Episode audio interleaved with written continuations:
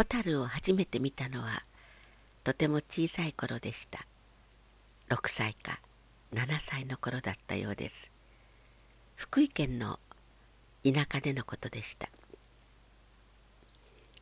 夜おばあちゃんと一緒に何か御用があって裏庭に出た時真っ暗な中で小さな水音がしてそう小さな川のそばでした。蛍がポッポッポッと飛んでいました。でも蛍という名前も知りませんでしたので私はすぐにおばあちゃんに「ばあちゃん空のお星様がちっちゃな赤ちゃんになって降りてきたよ」とそう言ったそうです。自分の言った言葉はもう覚えていないのですがおばあちゃんにそう私が言ったと後になって聞きました。でもおばあちゃんがその時言ってくれた言葉はとてもはっきり覚えています。ばあちゃんはいやこれはお星様じゃのうてホタルっていう虫やとは言いませんでした。はりゃこりゃすごいことや。お星様がちっちゃいお星さんになって降りてくんのはきれいな心の子のとこだけやさ。玲子ちゃんはきれいな心の子やさ。この言葉はその時の蛍と一緒のようにずっと私の心の中で光っています。児童文学の中に「宝探しの子供たち」という本があります。子供たち何人かがここに絶対宝があるぞと一生懸命探しているのですけど大人たちは宝なんかあるものかとみんな否定していくんですね。でもある青年が一人夜中にキラキラ光るとても素敵なものを子供たちが掘ってる穴の下に埋めていくんです。子供たちはそれを見つけて宝人生の宝を一生懸命美しく探している子どもたちに現実を突きつけることはしなかった。宝探しの子どもたち。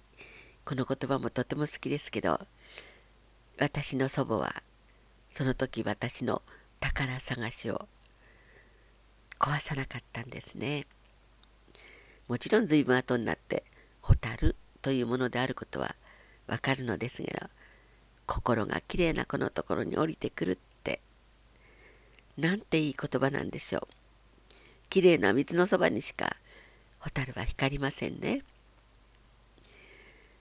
喜びも悲しみも幾年月という言葉があります。どの方もどの方も何度も暗闇の中を生きなければならないことがあるでしょう。その時に小さな頃見たとても美しい景色。楽しい話。心躍る言葉。そんなものが蛍のようになってその人の心でポッポッポッと生涯光り続けるのです。どうかどうか子供たちに蛍のようなきれいで楽しくてキラキラ光るお話を届けてあげてくださいね。こんなお話もあります。ある夜のことタヌキの子供がキラキラ光る小さなホタルを見つけましたタヌキの子はホタルを見たのが初めてだったので「母ちゃんあれは何?」と聞きましたところがタヌキのお母さんもホタルを見るのが初めてだったので「あああれは何でしょう?」そうだわいつも坊やがお星様遊ぼうってお星様に声かけてるからお星様が降りてきてくれたのよ。とそう言ったのです。するとタヌキの子供は「そしたらうさぎさんやキツネさんやリスさんも一緒に言ってるよ。そうだ明日の夜みんなで一緒に小さなお星様見よう。そして次の日は森中のみんなでその川のそばに行きました。小さなお星様がいっぱいポッポッポッと光っていました。みんな大喜び。お星様が遊ぼうって言ったから遊びに来てくれたんだね。嬉しいね。ポッポッポッ。蛍はいつまでも光っていました。たぬきの子もうさぎの子もリスの子も狐の子もみんなずっとずっとこの日のことを覚えているでしょうね。そうお母さんたちも。ほほほたる恋みんなの心にほたる恋